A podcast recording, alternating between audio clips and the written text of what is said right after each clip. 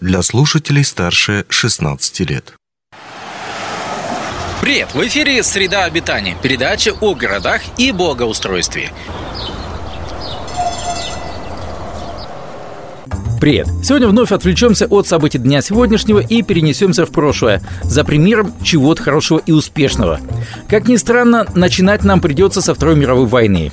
Как вы помните, началась она 1 сентября 1939 года, а поводом для нее стал спорный статус прибалтийского города Данцик.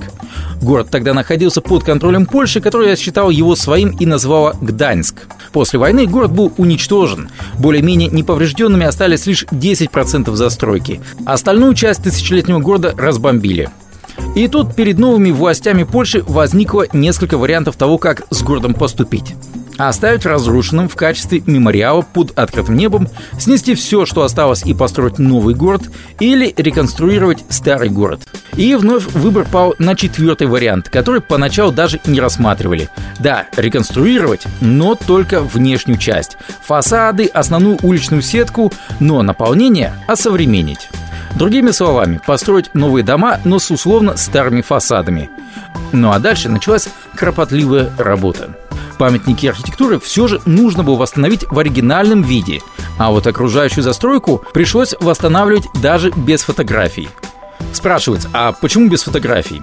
Дело в том, что поляки решили воссоздать исторический облик города, но не немецкого позднего периода, то есть середины 20 века, а более раннего польского, а это конец 18 века.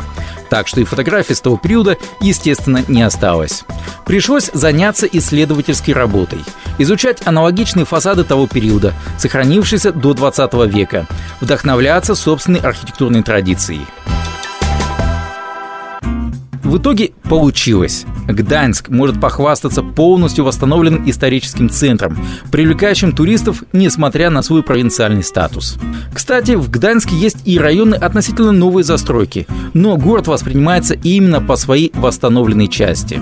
Чем-то это немного пересекается со 130-м кварталом в Иркутске, о котором мы говорили ранее. Тут тоже реконструкция шла с несколько романтизированным уклоном, но это уже другая история. Что ж, на этом все. Удачи!